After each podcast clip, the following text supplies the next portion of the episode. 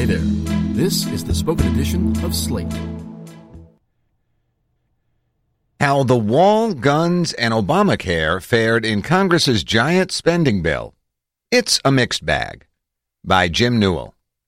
It's taken them several crucial days longer than they had hoped, but Democratic and Republican leaders on Wednesday closed in on an agreement to fund the government through September at the higher spending levels they set last month. The omnibus spending bill, the last big must pass bill of the year, is a vehicle for legislators to tack on all of their other legislative priorities that they couldn't get through regular order. If they're not included in this $1.3 trillion beast, most of them will wither away as Congress enters election season. The deal was officially wrapped up late Wednesday as leaders applied finishing touches. If they're lucky, lawmakers may even have a few seconds to read the most important legislation of the year, much of which was negotiated privately at the leadership level, before voting on it. There will be no broad immigration deal to resolve the fate of dreamers, border security, and legal immigration. A last minute volley of offers between the White House and Democratic leaders proved fruitless, largely due to the White House and Democrats having diametrically opposed views on American immigration policy. As a result, the White House won't get its $25 billion request for border wall funding, and Democrats won't be able to secure a path to citizenship for dreamers.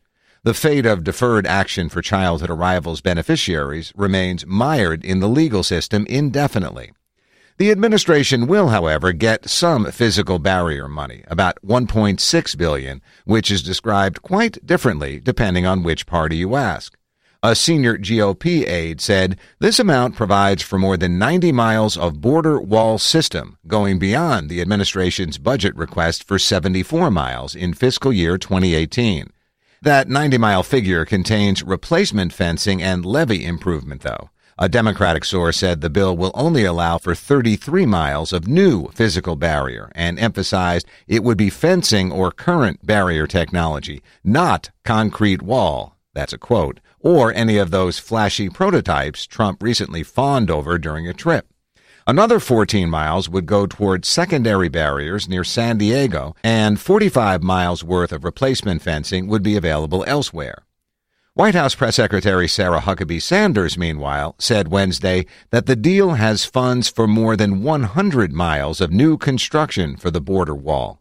Rounding those 92 miles up to a nice round 100 might have been what it took to bring President Trump, who was reportedly upset at the lack of wall funding in the deal, on board.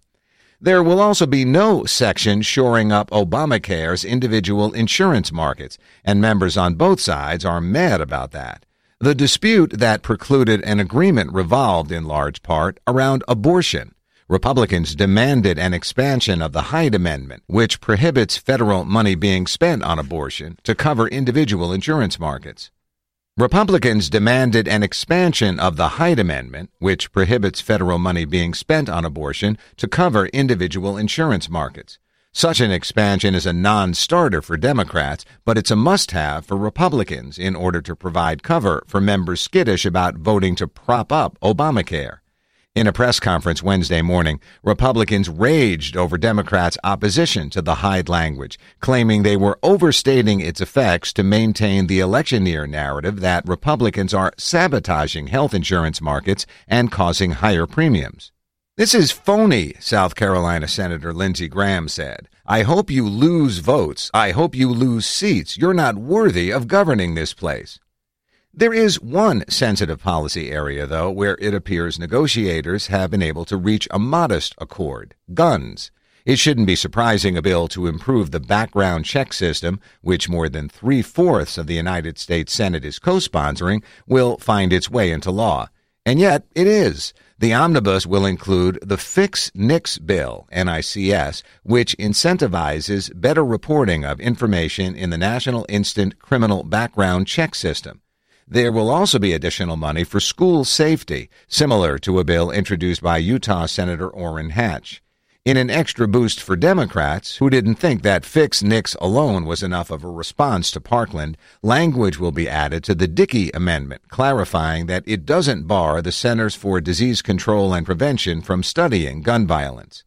One gun measure that will not be in the omnibus is the National Rifle Association's top legislative priority this Congress concealed carry reciprocity. House Republicans had log rolled concealed carry reciprocity and Fix NICS together, and conservatives, particularly in the Freedom Caucus, will be furious that their leaders acceded to this uncoupling. But guess what? When you have two parties from which to draw votes, the opinion of a 40 person block of members on the right end of the spectrum doesn't matter.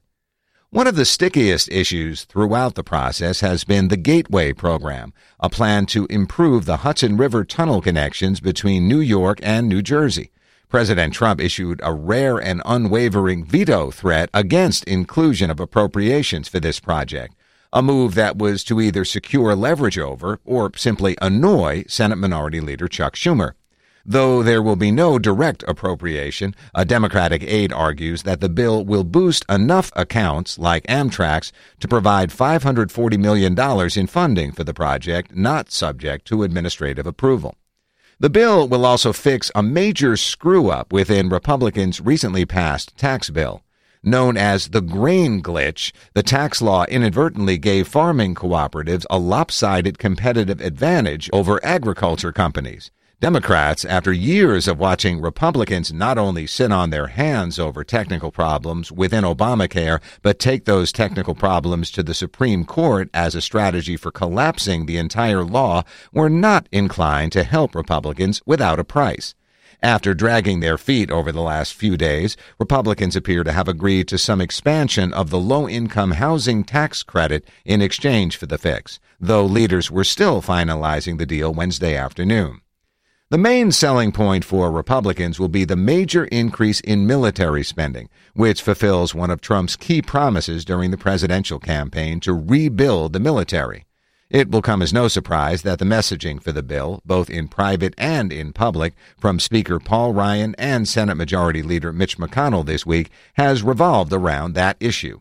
They would prefer not to talk about all of the domestic spending increases they had to concede in order to secure it.